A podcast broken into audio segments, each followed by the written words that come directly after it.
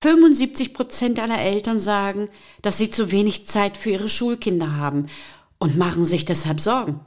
Doch nicht mehr lange, denn in diesem Podcast erhalten Sie konkrete Anregungen, wie Sie endlich trotz aller Anforderungen mehr Zeit für sich und Ihre Kids haben. Ich bin Ria Neute und los geht's mit meinen Mutmachgeschichten.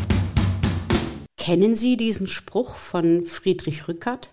Frisch getan und nicht gesäumt, was im Weg liegt, weggeräumt.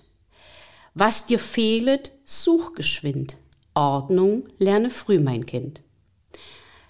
Ein Spruch aus dem 18., 19. Jahrhundert. Heute noch modern. Hm. Jemand, der in anderen Worten das fast genauso sagt, ist heute mein Gast. Seine Kernaussage lautet, der Weg zur Erfüllung deines Potenzials liegt in der Umsetzung. Und das lebt er auch. Studiert hat er erneuerbare Energien. Ein außerordentlich wichtiges Thema in der heutigen Zeit, wenn es um Nachhaltigkeit geht. Eigentlich könnte er damit zufrieden die nächsten Jahre seines Lebens planen und gestalten. Doch nein. Nach dem Besuch eines Bootcamps entschied er sich, den Schritt zu wagen hin zu dem, was er als seine Bestimmung erkannt hat. Nämlich anderen Menschen helfen, in ihre Bestimmung zu kommen indem sie nicht nur motiviert, sondern auch strukturiert ihr Leben meistern. Für ihn ist klar, dass innovative Menschen stets ein System haben, nach dem sie arbeiten und leben und genau deshalb so weitreichende Entwicklungen gestalten können. Ich begrüße ganz herzlich Oliver Hülse. Vielen lieben Dank für diese sehr schönen Worte. Ähm, ich freue mich schon sehr auf das Interview und danke dir, dass du mich eingeladen hast. Ich bin dankbar, dass du Zeit gefunden hast, weil ich weiß, dass du ein vielbeschäftigter Mensch bist. Deshalb äh, drei ganz kurze Fragen, die du bitte auch nur mit das oder das beantworten kannst. Und zwar erstens, Frühaufsteher oder Spätarbeiter? Frühaufsteher. Zweitens, Bücher oder Bildschirm? Ich liebe Bücher, ich arbeite am Bildschirm, aber lesen Bücher. Drittens, Mut oder Achtsamkeit? Eher Mut. Und damit sind wir beim Thema. Welche Bedeutung hat Mut für dich, von dem wichtigen Thema erneuerbare Energien zum Coaching überzugehen? Hm, eine sehr spannende Frage. Also für mich ähm, persönlich ist es ja wichtig, oder das ist ja, glaube ich, auch so ein bisschen der Punkt von meiner Generation, dass wir versuchen, ein Stück weiterzudenken. Und erneuerbare Energien in der Hinsicht war für mich der erste Schritt in, die, in diese Richtung. Und wenn ich jetzt mal ganz konkret auf den Bereich Mut eingehe, den du dort gesagt hast, war für mich einer der mutigsten Schritte tatsächlich dieses gewohnte Umfeld, in dem ich gut war und wo ich mich bewegt habe, halt zu verlassen und halt über eine Selbstständigkeit, ja, ungewohnte Wege zu gehen. Also da war für mich dieser Übergang zwischen erneuerbaren Energien als Angestellter und jetzt Coaching, Consulting im selbstständigen Bereich, das war für mich tatsächlich ein mutiger Schritt, der einiges an Kraft gekostet hat, aber den ich definitiv so nicht bereue. Da ist mir gerade ein Gedanke gekommen, und zwar äh, erneuerbare Energien könnte man ja auch auf das Thema beziehen, jetzt für dich als das Wichtigste erachtest, denn das, was wir mithilfe deines Coachings machen können, erneuert ja ebenfalls unsere eigenen Energien oder verstärkt sie sogar. Ist das eine richtige Sichtweise? Wie siehst du das? Ja, also man kann es natürlich so sehen. Ähm, die erneuerbaren Energien beziehen sich ja wirklich tatsächlich auf externe Energien. Aber wenn man es so sehen möchte, stimme ich dir vollkommen zu. Ähm, ich beschäftige mich auch viel damit, die internen Energien zu erneuern und damit halt energiegeladen durch den Tag zu nehmen. Also von da an, sehr schöner Vergleich, nehme ich gerne so mit. Okay. Ähm, du hattest gerade von Mut gesprochen und ich weiß auch so ein bisschen aus deiner Vita, dass du eine unwahrscheinliche Mutmachgeschichte hast, die äh, wo du Mut und ein Ziel ganz stark fokussiert genutzt hast, um das zu schaffen. Nimm uns mal bitte hin mit zu dieser Geschichte und erzähl uns davon. Ich nehme an, du meinst die Geschichte mit dem Berg, oder? Ja, genau. Genau, also kurz vielleicht mal als Kontext. Ich bin ein unglaublicher Südamerika-Fan. Also ich spreche Spanisch, ich tanze Salsa und für mich ist so das so mehr oder weniger mein zweiter Heimatkontinent. Und in Peru, meiner mehr oder weniger zweiten Wahlheimat gibt es einen Berg, das ist der Misty. Der ist knapp an die 6000, das ist ein alter Vulkan und der ist knapp an die 6000 Meter hoch. Also okay. wirklich sehr, sehr hoch. Und den sieht man aus dieser Stadt, aus Arequipa sieht man diesen Berg. Das ist quasi der Wächter der Stadt, der über allem schwebt. Und ich habe mich, ich habe mich irgendwann entschieden, dass ich dort einmal hoch möchte. Also mhm. keine Ahnung, wie sowas funktioniert. 6000 Meter ist bei weitem über allem, was ich bis dahin gemacht habe. Mit dem bisschen in den Bergen wandern bei 2000 Metern. Und ähm, eines Tages habe ich gesagt, okay, heute ist jetzt der Tag. Und es hat mich definitiv Mut gekostet, diesen ersten Schritt zu gehen und mich anzumelden. Und dann fährt man mit so einem Jeep zum Fuß des Berges. Also Fuß heißt hier, man startet schon auf 3000 Meter tatsächlich und beginnt dann zusammen mit einer Gruppe dort hochzuwandern.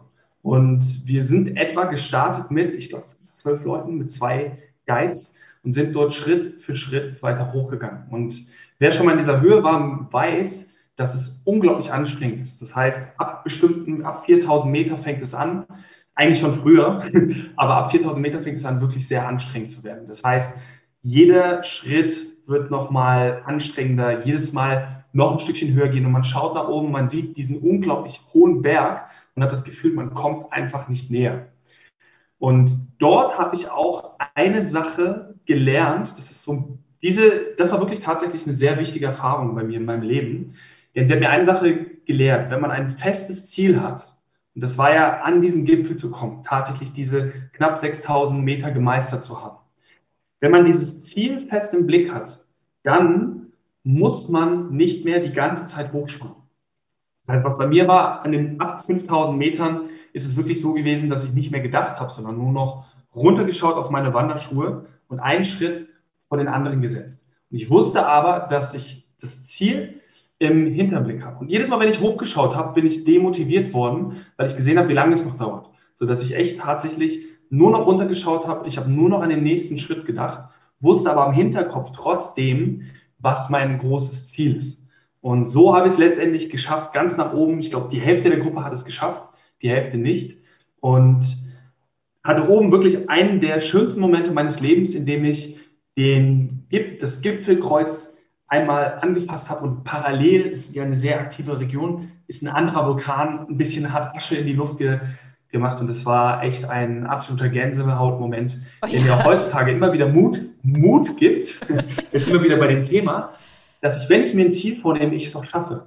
wenn ich langsam gehen muss oder Schritt für Schritt denken, aber seit diesem Punkt weiß ich, alles, was ich mir vornehme, kann ich schaffen. Kann mal sein, dass ich länger brauche, aber das ist okay.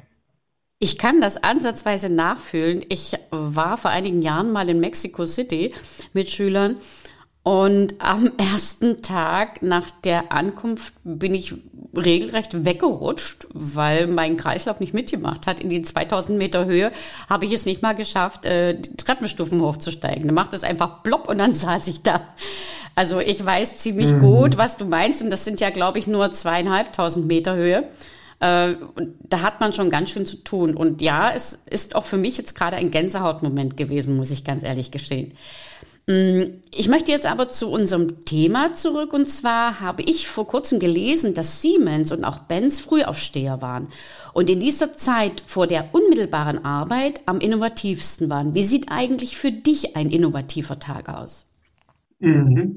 Ganz wichtig, es ist ähm, auch eine meiner Haupt- Arbeitszeiten. Und zwar dieses Vormittags sich Ruhe gönnen. Und ich gebe das mal in einem, in einem Kontext. Also für mich, was bedeutet ein guter Arbeitstag für mich oder ein innovativer Arbeitstag, wenn man so möchte? Heißt im ersten Schritt, das ist sozusagen der vorgelagerte Bereich, dass ich überhaupt weiß, was ich erledigen möchte. Ja, wir fokussieren uns so oft drauf, was wir denn tun wollen und das einmal umzudrehen und sagen, was möchte ich denn erledigt haben? Das war für mich einer der, der wirklichen, ja, Game Changer, wenn man es auf Neudeutsch sagen möchte, oder halt einfach der Wechselpunkte, die mir unglaublich viel gebracht haben. Das heißt, ein guter Tag bestimmt, dass ich weiß, was am Ende des Tages rausgekommen sein soll. Also wie mit dem Berg. Wie mit, ja, genau. Genau so. Perfekt. Das ist genau dasselbe. Also beim Berg wusste ich, am Ende bin ich dort oben. So, und wie ich dorthin komme, ob ich jetzt geradeaus hochmarschiere, ob ich links den Weg, ob ich rechts den Weg gebe, das ist dann wieder eine taktische Sache, was was passiert also? Wenn man das Bild jetzt nochmal überträgt, wäre es, welche Termine habe ich wann? Oder wann muss ich welche Aufgaben machen, wenn man jetzt als Erwachsener denkt, in der Arbeitswelt. Und trotzdem ist es so, dass ich mir meine, deswegen, du hast mich ja gefragt, ob ich ein Frühaufsteher bin oder eher jemand, der später arbeitet. Bei mir ist es so, meine beste Zeit ist morgens. Ja, zwischen, ich sag mal, zwischen 8 und 11.30 Uhr. Da bin ich am produktivsten, am kreativsten und das ist dann auch die Zeit, in der ich unerreichbar bin. Das heißt, man kann mich dort nicht erreichen. Ich mache auch nicht mein E-Mail-Programm auf. Mein Handy, so gut es denn geht, ist aus in der Zeit. Und ich arbeite wirklich nur an die, den Dingen, die mich voranbringen, ja, die ich mir vorher vorgenommen habe. Daran, dem Berg wieder ein Stück näher zu kommen. Nachmittag bereite ich dann von mir aus das Zelt auf oder mache irgendwas anderes. Aber in diesem Vormittag gehe ich die Schritte, die mich zu meinem Ziel bringen, neben den ganzen anderen Sachen, die wir zu tun haben. Deswegen, um die Frage nochmal zu beantworten, ein innovativer Arbeitstag sieht aus mit, ich weiß konkret, was rauskommt und ich nehme mir die Zeit, wie Siemens oder Benz, am Morgen, weil es meine Zeit ist, wenn ich abends arbeiten würde, wäre es abends, in der ich wirklich ungestört gestört mich den Dingen widme, die mich inspirieren, die mich weiterbringen und die letztendlich den Unterschied ausmachen. Oliver, ich habe schon einmal einige äh, Gedanken und einige Coaching-Systeme von dir kennengelernt und muss ganz ehrlich gestehen, Mm, ich habe mich da etwas unwohl gefühlt als Lehrerin, weil ich der Meinung bin, dass genau das, was du mir da erzählt hast und wo ich gesagt habe, ja klar, so ist es und ja, das muss ich beachten, genau das müsste ich eigentlich meinen Schülern sagen. Welche Kernpunkte hast du in deiner Strategie des äh, Übermittelns oder des Coachings und ab wann und warum ist es aus deiner Meinung nach wichtig, dass man sich mit diesen Ordnungssystemen oder mit diesen Arbeitsstrategien beschäftigen muss? Mhm. Also erstmal deswegen, ich bin extrem dankbar, dass ich jetzt bei dir im Podcast sein kann, damit ich eben auch die Möglichkeit habe, Zielgruppen zu erreichen, die auch noch jünger sind. Ja, das heißt auch Eltern, die das ihren Kindern beibringen. Also ich habe angefangen mit den Managementsystemen für tatsächlich Geschäftsführer etc. pp. Und für mich ist der, ich bin der Meinung, ist, also je früher man anfängt, es zu lernen, sich zu organisieren, ich gehe gleich auch darauf ein, wieso das so wichtig ist, desto besser. Und zum Beispiel bin ich nebenbei noch Dozent, weil ich gedacht habe, all dieses Wissen, was man in der Wirtschaft hat, was Geschäftsführer haben, wie gut wäre es denn, wenn wir einen Schritt vorher als Studierende schon dieses Wissen hätten? So, das war mein Ansatz. Aus dem Grund bin ich zum Beispiel Dozent geworden. Das du mit dem Podcast jetzt hingehst und das noch viel weiter vorgehst, finde ich einen unglaublich wichtigen Ansatz. Warum? Ich habe es ja gesagt in meinem Motto. Wir leben in einer Zeit, und die Schule gehört dazu, in dem sehr viel Wissen vorhanden ist. Wir lernen Wissen in der Schule. Es gibt Bücher, in denen wir Wissen lernen. Es gibt auch moderne Medien, in denen Wissen immer schneller verfügbar ist. Aber das, was, worauf es in dieser heutigen Zeit ankommt, ist das Thema Umsetzung. Und Meiner Meinung nach sollte es auch so sein, dass wir von früh, möglichst früh nicht nur Wissen lernen, sondern auch lernen, wie wir mit diesem Wissen umgehen und es auch umsetzen. Ja, und das meiner Meinung nach eines der wichtigsten Themen. Deswegen macht es auch Sinn, so früh wie möglich damit anzufangen. Und ich teile gerne mal eine, eine kleine, sehr konkrete Sache, die mein Leben als Schüler tatsächlich verändert hat. Und zwar ist damals mein mein Deutschlehrer hingegangen und hat sich mein Hausaufgabenheft oder mein Notizbuch angeschaut. Und ich habe dort, ist so eingetragen, dass ich, und das ist jetzt ja schon ein paar Jahre her, wahrscheinlich ist es jetzt Standard, aber dort stand zum Beispiel das Datum des heutigen Tages und dann habe ich dort alle Hausaufgaben, die ich aufbekommen habe, hingeschrieben. So, ne, untereinander. Mhm. Und er ist hingegangen und hat gesagt, Oliver, ab heute machst du das nicht so. Heute trägst du das, die Hausaufgabe ein für den Tag, an dem sie fällig ist. Das war eine ganz kleine Änderung in meinem Hausaufgabensystem, gegen die ich mich auch gesträubt habe, wie jeder Schüler wahrscheinlich. Aber die hinten raus hat die quasi meine komplette Organisation verändert, indem ich einfach gesehen habe, wann bis, also ich habe mein Heft aufgeschlagen und gesehen für die nächste Woche, was musste ich alles tun, statt nur zu sehen, was habe ich mir heute alles aufgeschrieben.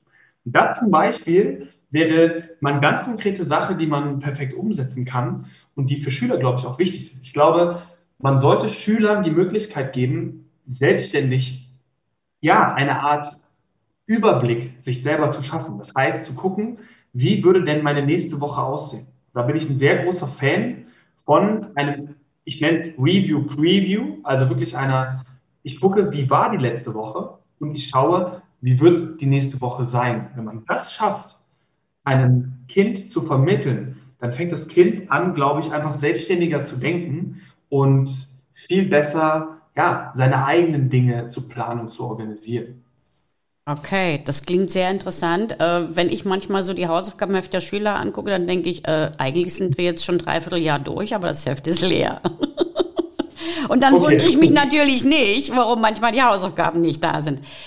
Ähm, ich habe vor kurzem gelesen, dass, also zu meiner Zeit war es so, dass das Wissen aller sieben Jahre sich verdoppelt hat. Vor einiger Zeit mhm. habe ich mhm. gehört, aller zwei Jahre. Jetzt wurde hm, vor kurzem, ich glaube, es war gestern oder vorgestern, hat jemand gesagt, es gibt Situationen, da verdoppelt sich das Wissen innerhalb von nur Tagen. Aber Spezialwissen verbinden mit Allgemeinwissen, ich glaube, da gibt es ganz, ganz viele Andockpunkte, wo du vielleicht sogar sagen kannst, wie man das noch besser gestalten könnte. Okay, ähm, das, ist eine, das ist wirklich eine sehr, sehr gute Frage. Um nochmal kurz auf den Kontext einzugehen, ja, es wir haben so viel, Wissen ist so viel, so vielfältig mittlerweile da und auch der Wert von Wissen äh, wird immer weniger. Aber es gibt auch diesen schönen Spruch, Wissen heißt Wissen, wo es steht. Ja, und das ist mhm. sozusagen die Fähigkeit, die auch Schüler insbesondere, um den Bogen nochmal zu schlagen, lernen sollten. Also wirklich statt Dinge nur in Anführungszeichen zu lernen, sich ein System zu schaffen, wo es wo es etwa ist. Und ich gebe dort mal, ich habe es letztens gelesen, ist jetzt nochmal ein bisschen zu hohes Beispiel wahrscheinlich, aber ein Elon Musk, also einer der führenden CEOs der Welt, mhm. lernt in einer T-Form.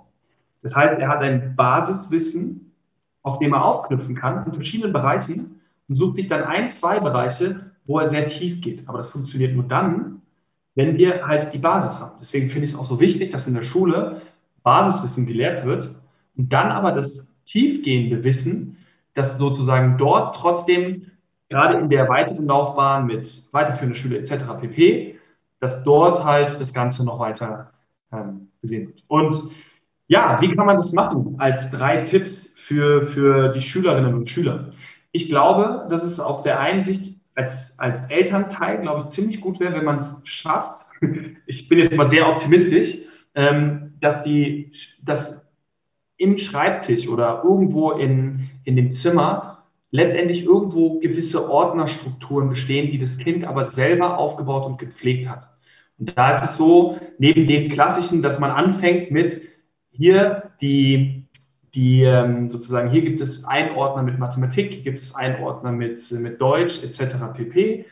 Gibt es auch die Möglichkeit, und ich glaube, das wäre mein erster Ansatzpunkt, dass man Schüler einfach mal eine, ein Inhaltsverzeichnis schreiben lässt. Das wäre so der erste Ansatzpunkt, weil Ordner sind relativ schnell dargestellt. Aber kurz nochmal hinzuschreiben, die allerwichtigsten Sachen, was, was braucht man immer wieder? Was greift man immer wieder hin? Sie da mal in einem System für sich selber ein Inhaltsverzeichnis schreiben zu lassen und dann als Elternteil oder auch als, als Lehrer oder Lehrerin hier hinzugehen, einfach mal zu über, sich das alles anzugucken und vielleicht ein, zwei Tipps zu geben und zu schauen, ob ob das umgesetzt wird, das wäre, ja, glaube ich, auch etwas, was, was wieder hilft, eine eigene Struktur aufzubauen. Mm, so ähnliche Dinge sage ich den Schülern auch meistens, aber ich kann es nicht so gut erklären. Ich sage dann mal, ihr habt das zu machen, es gibt darauf eine Note. Das ist natürlich nicht unbedingt motivierend. äh, aber ich glaube, jetzt habe ich die Möglichkeit, ich, ich werde einfach den Podcast den Schülern vorspielen, wenn ich mich mit den Schülern ja, über die Hefte unterhalte. Ähm, auch innerhalb der Hefter, glaubst du, oder innerhalb der Ordner, glaubst du, dass es günstig wäre, ein gewisses System zu haben? Äh, und vielleicht ja auch, also wir arbeiten in letzter Zeit ja auch sehr viel digital. Was hast du da für Tipps bezüglich mhm. des, der digitalen Ordnung am Computer zum Beispiel? Mhm. Hat es da irgendwas erzählt von 777 oder sowas? 7 mal 7 mhm. mal 7, das, das war total interessant. Vielleicht kannst du das erklären, was da dahinter steckt. Gerne. Also die 7 x 7 x 7 Regel ähm, sorgt dafür, dass wir, wenn wir physisch, also Blatt Papier oder Ordner haben oder auch digital tatsächliche Ordner auf dem, auf dem PC oder Laptop, dass wir die schön kompakt und smart organisieren können. Die Idee dahinter ist, dass wir maximal sieben Ordner auf der ersten Ebene haben. In dem Fall wären es dann sieben ja, sieben über Themenbereiche oder Komplexe. Aussehen.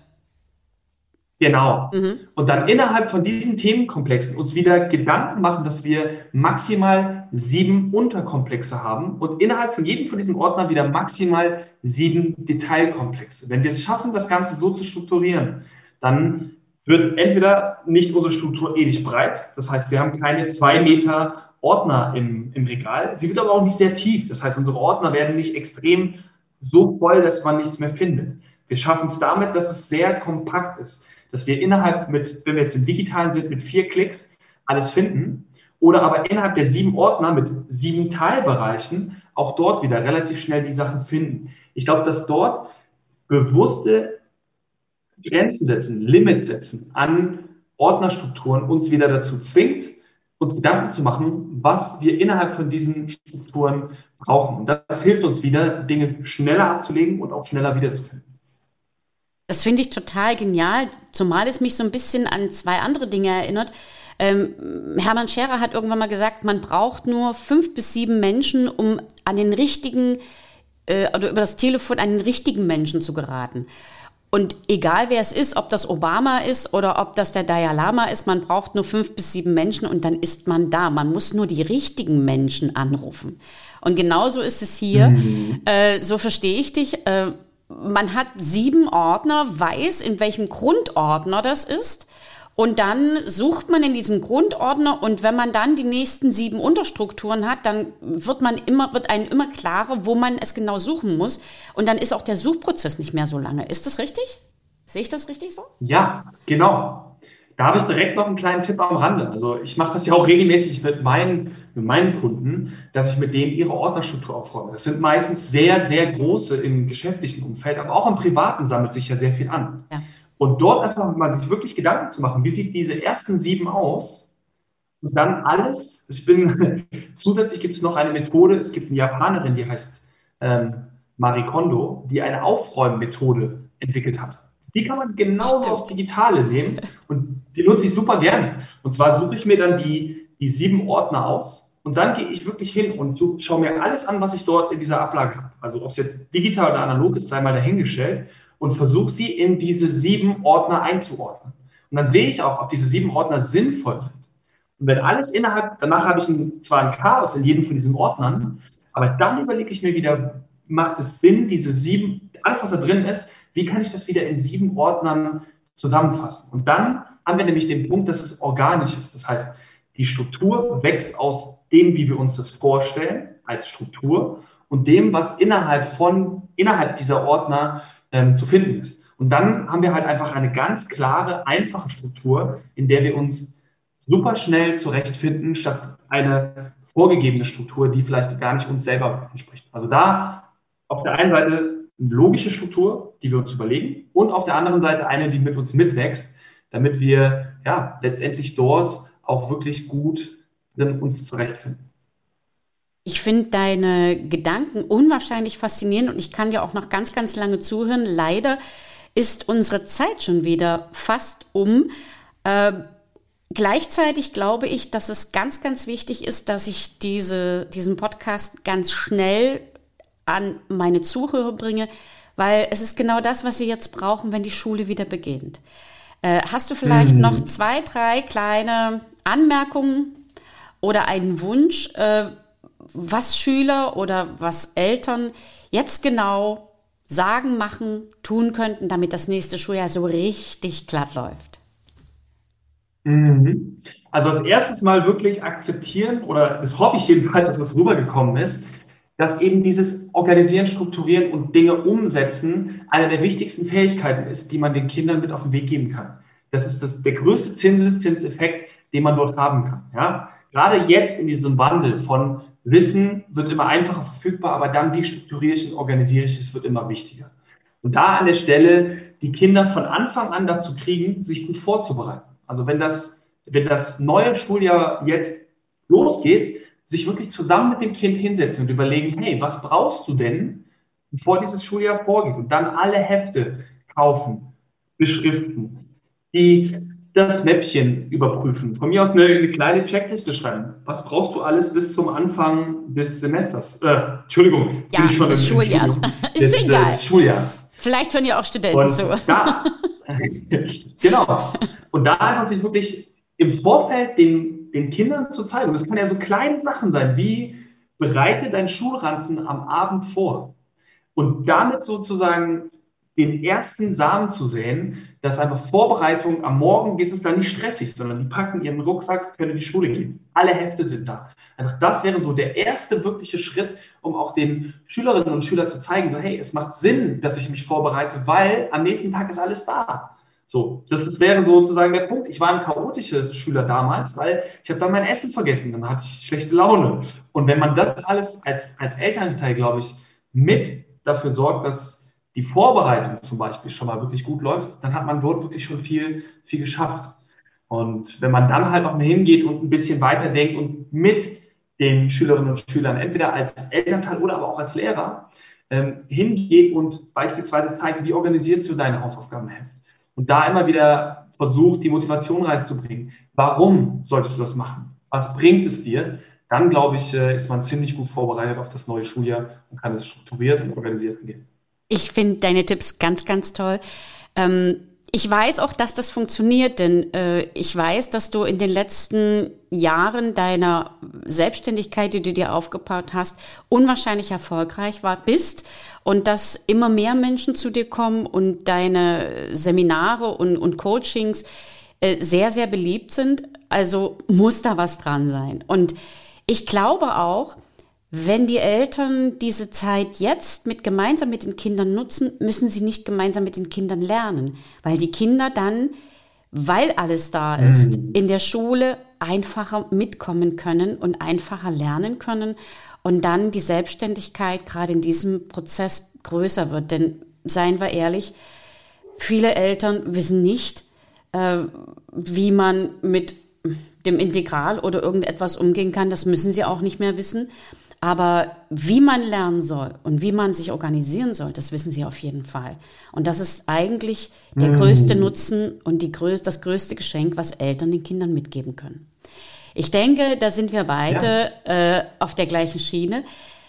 Ich hoffe und wünsche, dass es vielleicht noch mal eine Möglichkeit gibt, noch ein bisschen intensiver in die Materie einzudringen, die du da äh, für dich gefunden hast, um Menschen zur Berufung zu bringen ich bedanke mich bei dir ganz, ganz herzlich. Es war ein außerordentlich faszinierendes und auch inspirierendes Gespräch und auch ich als Lehrerin werde mir einige Gedanken machen, wie ich meine ersten Schultage organisiere. Ich danke dir ganz herzlich, Oliver, und wünsche dir alles, alles Gute. Und das war sie schon wieder. Die extra Portion Mutmachgeschichten. Und wie immer, ich freue mich auf Ihre Rückmeldung an podcast.rino-story.de. Als kleines Dankeschön für Sie und Ihre Treue erhalten Sie ein kostenloses 15-minütiges Beratungsgespräch mit mir. Bis zum nächsten Mal. Herzlich Ihre Ria Neute, bekannt als Rino Mutmacherin.